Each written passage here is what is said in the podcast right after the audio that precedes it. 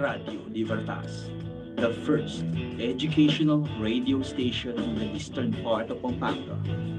Radio Libertas, Radio Libertas, ang puso ng bayan.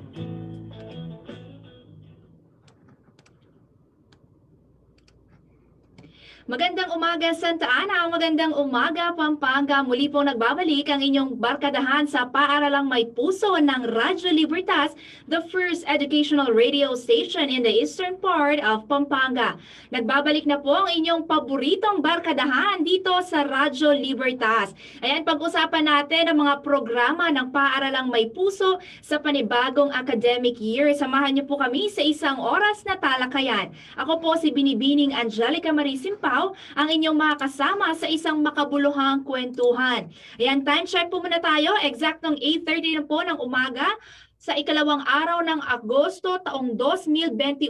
Naku, ang bilis po ng araw, no? August 2 na po tayo ngayong araw at sinasalubong tayo ng haring araw ngayong lunes at sana po, nako, magtuloy-tuloy na po yung pag-araw na ito since last week. Naku po, parang 2 weeks na yata tayong inuulan dahil po yan sa southwest monsoon or habagat.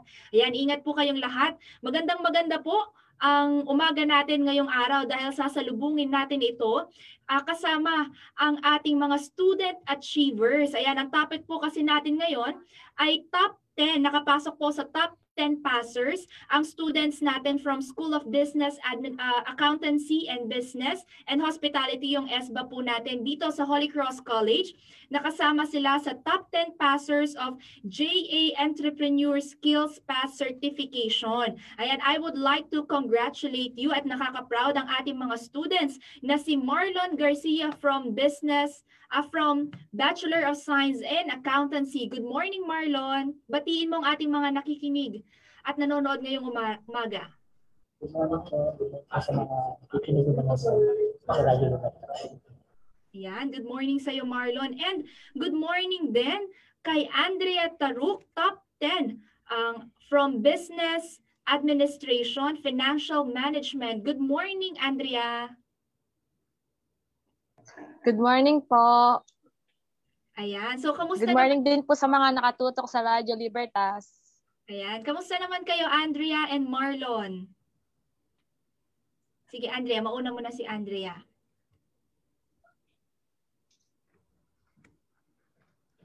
Hello, Andrea? Ano po yung tanong? Medyo nag-ano po. Ayan. Kamusta ka naman? Kamusta ka ngayon?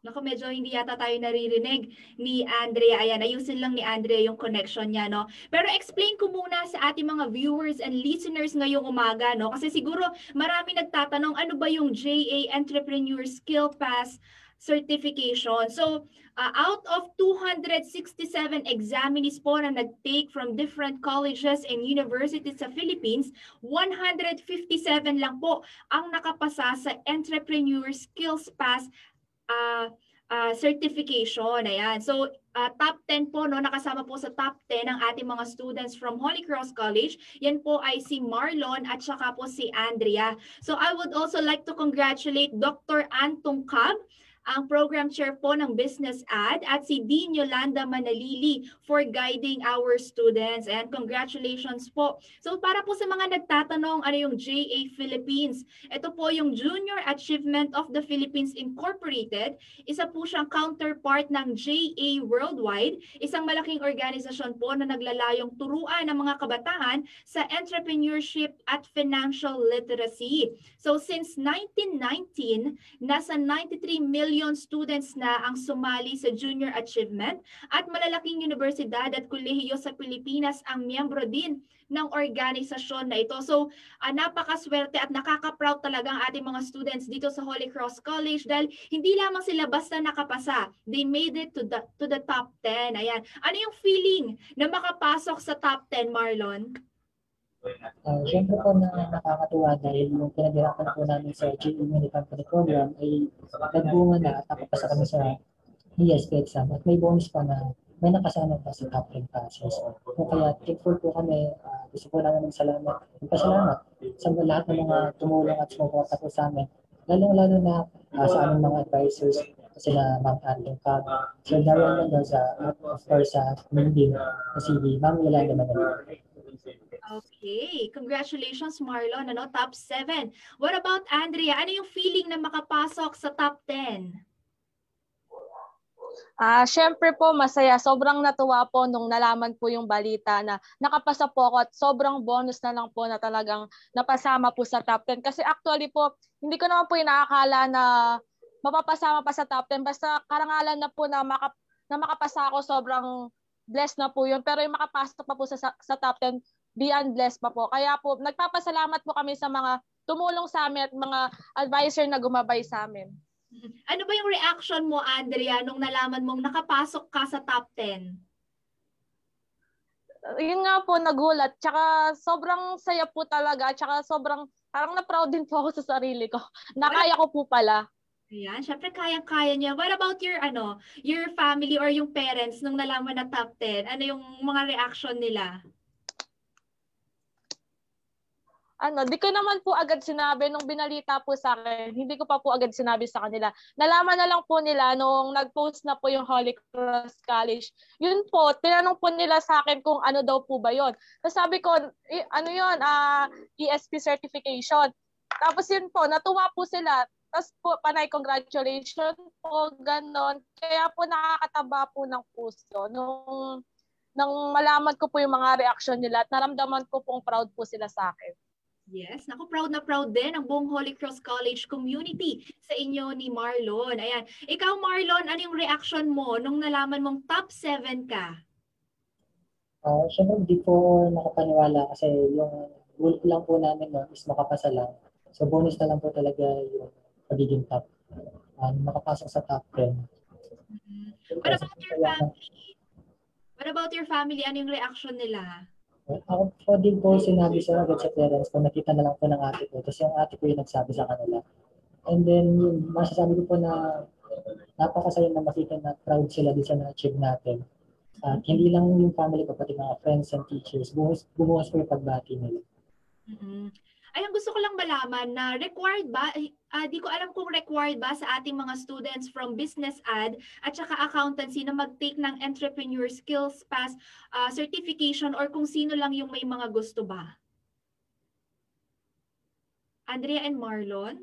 Ayan, lahat ba kayong magkakaklase ay nag-take nito or kung sino lang yung may gusto? Ilan lang po yung nag-take ng USP exam sa pag bumuo po ng team roster yung Holy Cross College. And then, mula po din sa team na yun, yun po yung mga nag-pick ng ESP exam. Ah, okay. So meron pa tayong parang process of selection before and nag-exam pa kayo and trainings. Ano ba yung mga, mga naging preparations nyo before kayo sumabak dito sa uh, certification na ito? Marlon? Yung naging preparation po namin is yung pagsali po namin sa JE Mini Company Program. Yung JE Mini Company Program po kasi is mag-establish kami ng sarili namin business at kami nito manage like an actual business. At dahil po doon, nakakuha po kami ng experience sa kung paano patakbuhin yung isang business. Sabi nga po nila, experience is the best teacher. At yung nakuha po namin yung experience na yun is nagamit namin at nakatulong yun sa pag-prepare po namin sa ESP exam. Mm-hmm. Ayan. What about kay Andrea? Kayo, on your part, ano yung mga naging preparation mo before ka sumabak sa exam na ito? Uh, Siyempre po talagang uh, sinigurado muna po namin na naka-register kami sa naka-register kami online, nakapag-sign up kami. Actually po nakakahiya man sabihin pero yung nag-review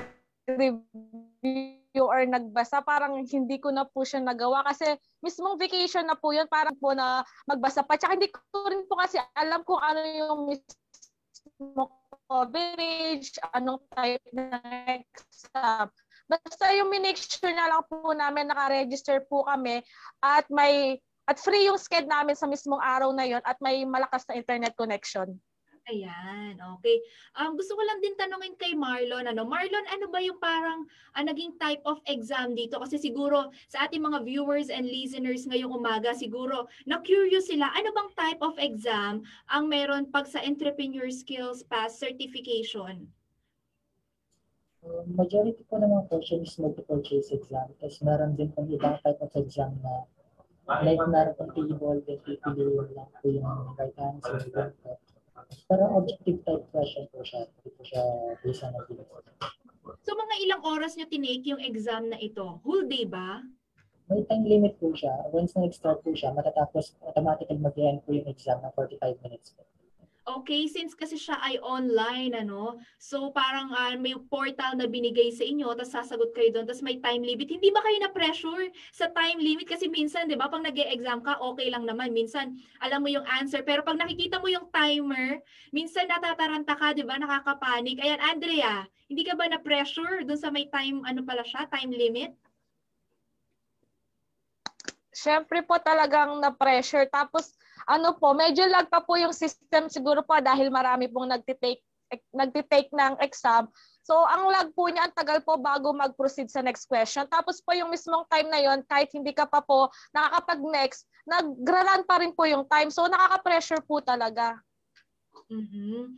Ayan, ikaw Marlon, hindi ka ba na-pressure or how do you overcome yung mga ganit, ganong challenges? Yung may time, ano, time pressure tsaka naglalag pa yung portal nila. Ako medyo kinaban po ko ng una kasi meron pong technical difficulty na nangyari. Nung yung-start po yung exam, nag-start na po yung time pero hindi po lumalabas yung question. So inintay ko po muna, baka po magagal lang ng internet or gano'n. And then, after ilang minutes, ganun po siya. Then, in-skip ko na po yung first question. Then, gamit ko na po yung second hanggang tuloy-tuloy na. Fortunately po, pwede naman po palang balikan yung mga na-skip na questions. So, hindi rin po nasayang yung isang item po. So ilang item yung exam? Marami ba siya? Marami siyang parts? Hindi naman po. Less than 30 items na po. Pero meron pong isang question na worth 5 points. So, malaki yung bagay po yan sa exam. Mm, okay. So ayan no, hindi lang basta nag-exam yung ating mga students, talaga naman nag-prepare sila with their teachers and advisors kay uh, with Ma'am Antong Cab and Dean Yolanda Manalili. Ayan. And sa ating mga students ano na mga kakapasok pa lang or yung mga freshmen or yung mga transferees natin sa SBA, ayan, nako, meron tayong mga ganitong opportunities no kahit student pa lang, meron mga certification na binibigay or sinasalihan or tinitake yung ating mga students. Ayan, at tanungin ko lang sa inyo, Marlon and Andrea, ano ba sa tingin nyo yung parang advantage ninyo dahil meron kayong certification na ganito, itong Entrepreneur Skills Pass certification. Ano ba sa tingin niyo yung mga opportunities and edge nyo? And uh, kay Marlon, Marlon? Uh, malaking tulong po yung ESP exam sa pag uh, recognized po ito internationally. So, hindi lang po dito sa Pilipinas magagamit. So, maging sa ibang mga bansa po. Uh, sinecertify po nito yung mga students na nagkaroon ng actual entrepreneurial experiences at nakakuha ng mga knowledge and skills na kailangan sa pagpapatakbo ng business na magiging edge kapag ka nag-apply ng trabaho or kung gusto mo mag-start ng sariling business. Mm, ano? So maganda yun, no? Kung wari pag mag resume ninyo, hindi lang kayo basta graduate ng Holy Cross College, meron na agad kayong entrepreneurship uh, certification from JA Philippines, ano? What about Andrea? Ano sa tingin mo yung magiging edge mo or ano ba yung opportunities na, ka, na nakahintay sa inyo na meron kayong certification na ganito? Ah, gaya lang din po ng sinabi ni Kuya Marlon, syempre po yung ESP certification ay recognized po siya internationally. So yun po yung nag tinest kami ng tinest po yung skills namin, yung capabilities po namin, if kaya po ba namin mag-run ng business at maging successfully employed someday. So hindi parang uh, magagamit nga po namin siya kapag nag-apply kami sa work or even sa mag magtrabaho sa abroad. So malaking edge po talaga siya. Mm-mm, ayan, no? So para sa ating mga students or mga nagbabalak pa lang po mag-enroll sa Holy Cross College sa ating uh, programs na BS Administration at saka BS in Accountancy, nako, mag-enroll na po kayo dahil hindi lang kayo basta mag-aaral, you will also be trained in different fields ng business ad at saka ng accountancy at meron tayong mga opportunities for certification like ESP. Ayan, batiin muna natin ng isang magandang magandang umaga umaga ang lahat ng ating listeners and viewers via Facebook live stream. Ayan, good morning kay Ma'am Jo Pasyon Baloran and shout out daw sa lahat ng mga students ng BS Business Administration Financial Management and good morning din and shout out sa lahat ng students ng accountancy and also syempre wag mo natin kakalimutan yung sa hospitality management. Ayan, buong ESBA department. Good morning po sa inyong lahat. And good morning kay Ma'am Joan Dakuyang, ating number one supporter dito sa Radyo Libertas. Ayan, ang ating star sender. Maraming maraming salamat Ma'am Joan. No? Lagi po kayo nagpapadala ng stars for Radyo Libertas. And shout out pala sa mga friends ko na todo support and nakasubaybay ngayon. Ayan sila Kim Pineda, Camille Santiago, Arvin Roy Gumabay at happy birthday kay Choi Hulao. Ayan, stay safe and uh, stay safe and stay healthy guys. And happy Monday po sa inyong lahat. And since kakastart lang po ng ating academic year 2021-2022, ongoing na po yung mga class orientations and department um, general assembly. So uh, para sa ating mga students na wala pa pong group chat, ayan, please message our official uh, Facebook page or yung mga Facebook page po ng inyong department. Ayan, para masali na kayo sa mga group chats or yung inyong mga forums or close group. Ayan, para ma-inform kayo sa mga events. Ayan, sana mag-attend no, yung mga students natin sa kanilang mga general assembly and orientation. Ayan, maganda kasi yan na na magkaroon muna no ng orientation para at least yung shifting ng ano mindset ng ating mga students from vacation blues to study mode na ulit tayo dahil nag-start na ang panibagong academic year. And ayan, merong message ang ating program chair ng BS in Business Administration, si Ma'am Antong Cab. Ayan, gusto po namin pasalamatan si Mr. Uh, si, uh, Krishna Alejandrino. Ayan, Executive Director po ng JAPI. Ayan, siya po ang nag-sponsorship sa ating mga examinees. Ayan, kasi may examination fee po ang exam, 1,200. Pero nakakuha po tayo ng sponsorship through Mr. Krishna Alejandrino. Um, Siguro miss po ito, no, Ma'am Ann. Ayan, si Krishna Alejandrino. Maraming maraming salamat po sa inyong pagtulong at pagsuporta sa Holy Cross College. Ayan, so balik tayo no sa ating talakayan how our students made it to top 10 of ESP certification. Ayan, uh, tanungin ko muna no sa ating mga students, uh, bakit uh, business ad at saka accountancy ang inyong napiling kurso? Kasi curious lang din ako. Ayan, unahin natin si Marlon.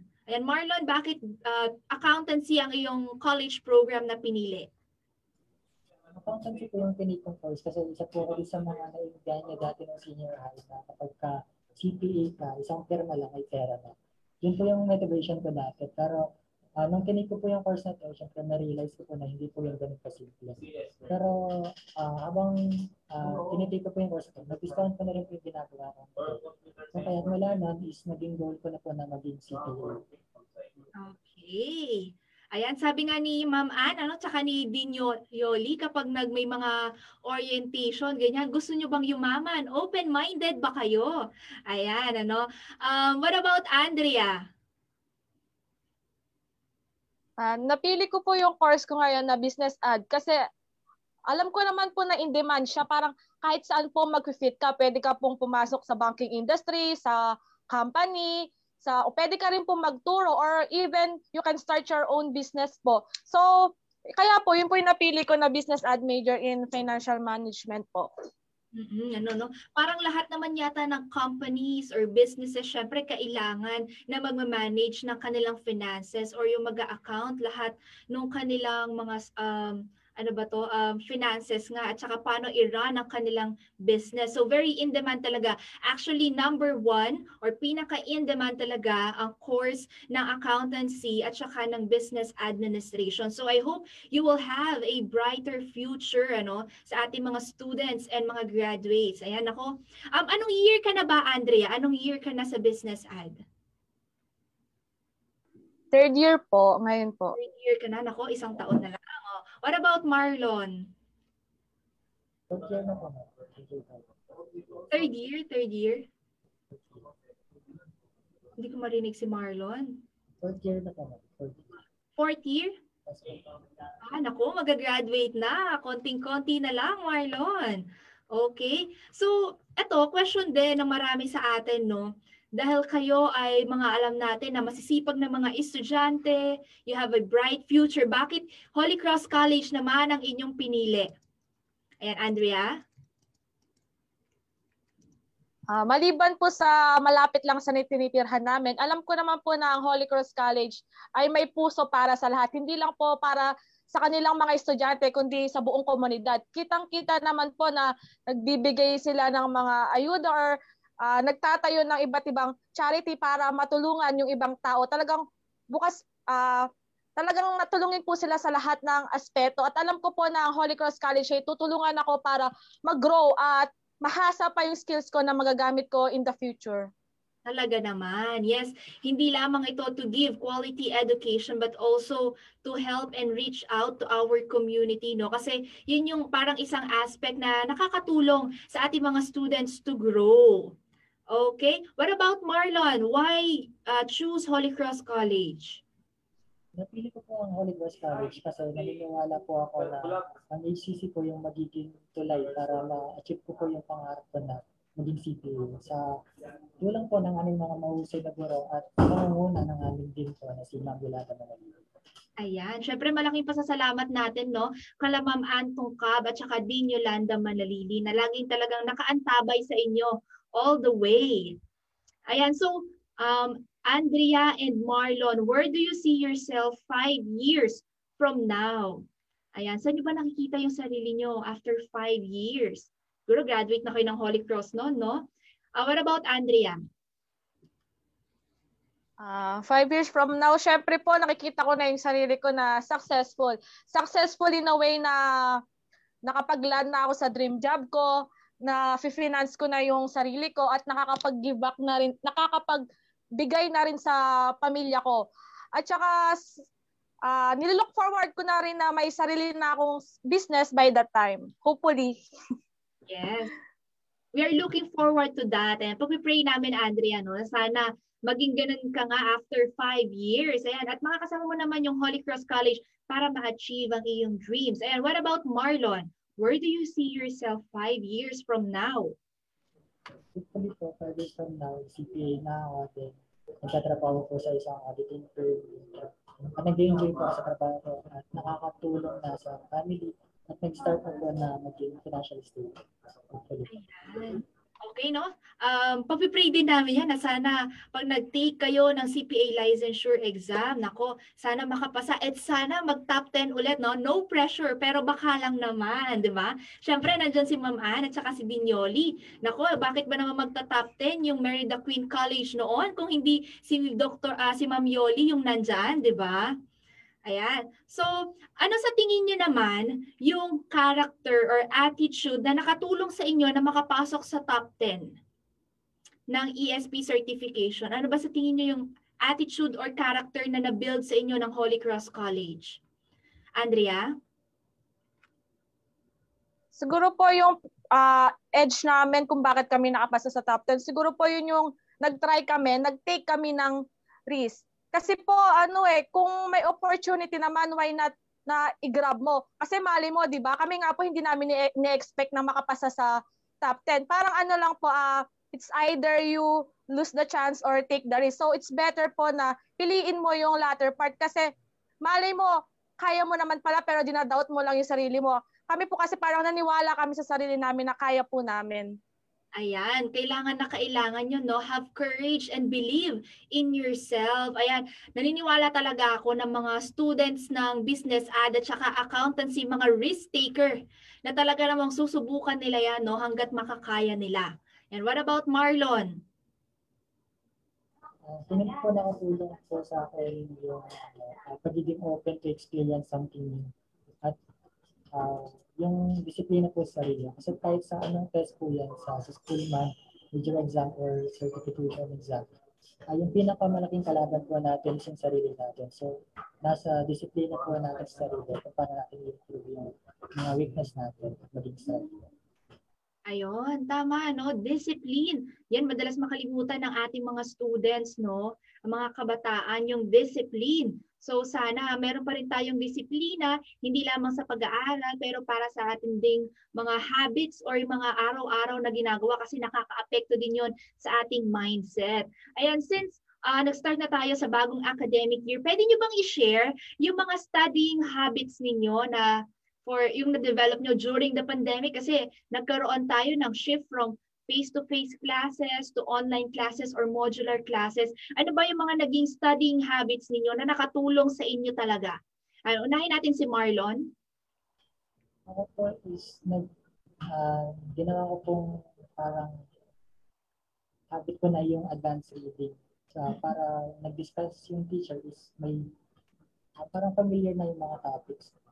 At kahit na yung may exam man o wala is nagre-review kasi uh, yung focus po natin is ma, ma parang ma-establish yung foundation natin sa mga concepts, hindi lang parang pumasa sa mga exams. Mm-mm, ayan, ano. So, ayun, uh, that's the power of advanced reading. Kasi minsan, di ba, uh, pag nagdi-discuss si teacher, merong mga terms na bago para sa mga students. So dahil nag-advanced reading ka, meron ka ng kaunting idea at nakaka-write ka or nakaka-join ka na doon sa discussion with your teacher dahil nga nagbasa ka na. Okay? So, since we all have the time in our life dahil nasa bahay tayo, ano, so make it productive para sa ating mga students. Hindi ko naman sinasabi na basahin nyo na agad yung buong module, ano, para sana yung kahit yung isang lesson lang na i-discuss nyo for the day, sana nababasa nyo or kahit i-browse nyo lang, di nyo naman kailangang i-memorize lahat or intindihin na agad without the explanation or discussion of the teachers, di ba? Para at least may familiarity na ako. Madalas din ako mag-advance reading, lalo na kung medyo may hirap talaga yung mga subjects. Ayan, Andrea, ikaw, ano yung mga studying habits mo? Uh, malaking tulong po siguro talagang makinig ka sa mismong discussion tapos kung kaya mag-take down notes po ng mga important details para po kapag mismong exam kahit konting pasada mo lang uh, may magre-retain na sa utak mo kasi na familiar familiarize ka na sa mga terms na yon. Sapat na tulog at saka sapat Okay. Ayan, tanungin ko lang, no? Um, dahil kayo ay mga third year at saka fourth year students na I'm sure na halos lahat ng mga subjects nyo, mga major subjects na at medyo mahihirap na, ano. And also, bukod sa pagiging student, no, meron din siguro kay mga organization or mga ginagawa as a daughter and son and sa family ninyo. Uh, how do you manage your time or gaano ba kaimportante yung time management? Ito madalas kong tanungin kasi uh, curious ako since nasa bahay tayo, paano nyo minamanage yung time ninyo? Yan, Marlon? Ako sa pag-manage ko po ng time ko is uh, ay uh, yung inaano ko po yung alin po yung priority ko muna. Kung anong subject po yung malapit na yung deadline or malapit na yung klase. So magbabasa na po agad man para pag nag-discuss is makakasabay. And then yung yun po, alamin lang po yung priority tsaka disiplina lang po sa sarili. Mm, ayun 'no. Ah, alamin mo yung mga priorities mo, priority mo ba na mag-aral o mag-social media ng buong araw, o 'di ba? Kung alam mo yung priorities mo, alam mo yung gagawin mo for the whole day or for the whole week. Ayan, what about Andrea? ano po, if madami po talagang deadline, like nagsiset po ako ng deadline sa mismong sarili ko, nag-schedule po kung anong kailangan unahin, mag-set nga po ng priorities para maging organized po lahat para hindi ka po mataranta. Yun po yung talagang ginagawa ko. At syempre po, naglalaan din po ako ng oras para sa sarili ko para hindi naman po ako ma-burn out masyado or ma-stress. Ayan, parehas kami ng ginagawa ni Andrea. No? Pag sobrang dami na ng mga deadlines na kailangan gawin, nagsiset pa rin ako ng ibang deadline para sa sarili ko. Kung wari, ang deadline ni teacher ay next week pa. Pero may deadline ako sa sarili ko na dapat this week, ito na yung natapos ko or matatapos ko na siya. Para at least, nare-review mo pa siya or hindi ka laging uh, lagpas na yung, ano, yung date or yung deadline, ay doon ka pala magpapasa or mag-start gumawa. Diba? And also yung ano, uh, para sa ating mga students, no, sa ating mga listeners, uh, nakakatulong talaga pag yung may mga to-do list ka, kasi alam mo yung mga priority, ano yung mga kailangan mong gawin at meron kang hindi nakakalimutan, 'di ba? Kasi nga meron kang listahan. Tsaka pag natapos mo na, 'di ba? Iba yung feeling of fulfillment kapag yung meron kang listahan tapos na-check mo na yung tapos mo, 'di ba? Alam ko ah, alam ko relate na relate diyan yung mga estudyante na minsan lalo na pag yung mga finals, ayan no, nagsasabay-sabay yung mga gagawin. Ayan no, para sa ating fourth year student at third year student na ano ba ang inyong mga advice sa mga students na kumukuha ng inyong kaparehong kurso, yung mga freshmen at saka mga transferees. Ayan, Marlon? Ako ma-advise ko siguro sa mga ESC students, lalo na sa mga first year, is mag-focus sa mga concepts. At yung huwag mahiya magtanong pagka-discussion. Ako po kasi yung experience ko kapag ka, ah, yung pang face-to-face classes, itatanong ko sa ka-class ko, din siya yung magtatanong. Pero ngayon, di po yung pwede kasi online class, wala ka naman kasama pag nagka-klase. So, dapat, alakasan mo yung loob mo na dapat nandun yung eagerness to learn para ma-establish talaga yung mga concepts. At huwag naman din puro pag-aaral lang. Kailangan ano, mag-set ka din ng parang i-reward mo din yung sarili mo after yung mga requirements. Mag-enjoy ka din, pano- manood ka ng mga k-drama na gusto mo or ano man, mga high hobby mo, gano'n. Ah, mag, sa mga group, sa group of friends nyo is I suggest na magbumuo kayo ng mga study groups para kahit na nag-aaral, is nag-enjoy pa rin kayo kasi kasama ng mga friends mo. I, I, I agree with Marlon, ano? Kasi um, ang mga, ah, ano ba to? Ang mga college programs ng accountancy, lalo na yung may mga licensure exam, syempre, ah, may talaga yan or challenging, I must say, di ba? So, pero paalala sa ating mga students, like yung sinabi ni Marlon, wag naman puro aral lang dahil darating talaga yung time na mag-burn out kayo kapag puro aral lang. So take time uh, to be with your family and friends, no? You shall have uh, um, friends na who will keep you sane, yung parang mapapatawa ka, map, uh, makakapag-release ka ng stress mo or you have to enjoy your life, 'di ba? Dahil bata pa kayo. Ay, hindi ko naman sinasabing huwag niyong seryosohin ang inyong pag-aaral, no? Seryosohin niyo yung pag-aaral ninyo, pero take time to enjoy and have fun dahil bata pa kayo. Kasi parang uh, you need balance in your life, 'di ba? Katulad ni Marlon, siguro si Marlon, ano ba yung mga ginagawa mo para sumaya ka or with your friends? Ayan, madalas siguro magkwentuhan, kain or bonding. Ayan, paano ba nag enjoy ang mga accountancy students, Marlon? Kasi lagi niya sinasabi siguro pag accountancy, ganyan, o kaya yung mga may licensure exam, mga boring daw dahil aral ng aral. Marlon, totoo ba yon? Yung nasa atin naman po kung paano natin uh, mag paano tayo mag-enjoy lalo na ngayong pandemic, di tayo makalabas, di natin mapunta yung mga friends natin. So, ang ginagawa ko po is yung hobby ko po ngayon is nanonood po ng anime pagkatapos na po lahat ng mga academic requirements. Yun po yung ginagawa kong way para ma-relax po ako. Ano ba yung favorite mong anime? Kasi yung kapatid ko talaga namang ah, na-addict yata sa anime, ano? Um, One Piece po, tsaka po Attack on Titan. Oo, di ba mga series din yan, no? Parang K-drama. Ay, what about Andrea? Ano yung mga advice mo sa mga students na kumukuha din ng business ad? Siyempre po ano, mag-aral ng mabuti tsaka, tsaka mag-focus ka sa goal mo kasi as long as alam mo yung gusto mo, mapupuntahan mo yung basta may direction ka, parang ganun po. Ah, tsaka pero syempre po habang nag-aaral ka, kailangan wag mo din kalimutan na i-enjoy lang yung sarili mo. Yung ah, mag-distress ka kung sobrang nabe-burn out ka, pwede ka muna mag-stop at magpahinga para hindi magpatong-patong yung stress mo. Tsaka yun nga po, kung may mga hobbies ka, yun, pwede mo ring itry. At tsaka pumili ka din ng mga group of friends mo na alam mong tutulungan ka kapag nahihirapan ka na. At tsaka if nawawalan ka na ng hopes, ng, nga, ng pag-asa, just look back, just reflect po kung bakit ka nagsimula, kung bakit yung course na to yung pinili mo. Ayan. Gusto ko lang i-elaborate no yung sinabi ni Andrea na kapag ah, hindi ka na motivated, hindi ka na inspired, balikan mo bakit nga ba nandito ka? 'Di ba? Bakit andyan ka sa college program mo na 'yan? 'Di ba? You don't start without a purpose. Meron kang purpose kaya ka pumasok sa college program na yan. So pag minsan, pag yung mga nasa bandang third year, fourth year ka na, minsan nawawalan ka na ng gana, 'di ba? So look back, tingnan mo ano ba yung ah, ano ba yung naging reason mo dati bakit ka pumasok sa college program na to. Okay? So that will keep you going, 'di ba? Ayan. So thank you so much, Andrea Taruk and Marlon Garcia for joining uh, Barkadahan sa Paaralang May Puso ngayong umaga. Ayan, meron po ba kayong last message para naman sa mga students na medyo natatakot pa? Ito, uh, for accountancy, unahin ko si Marlon, no? Yung medyo natatakot pa na mag-enroll sa accountancy ng Holy Cross College. Marlon, may message ka ba sa kanila? Sa mga natatakot na uh, mag-take ng accountancy na course, uh, mahirap siya, o, pero kapag pa natapos mo naman siya, yung reward naman na is sulit naman yung lahat ng paghihirap na gagawin. At nandiyan naman yung mga teachers natin para gabayan tayo at yung dean natin. So masisiguro natin na quality education yung makukuha natin dito sa Holy Cross College.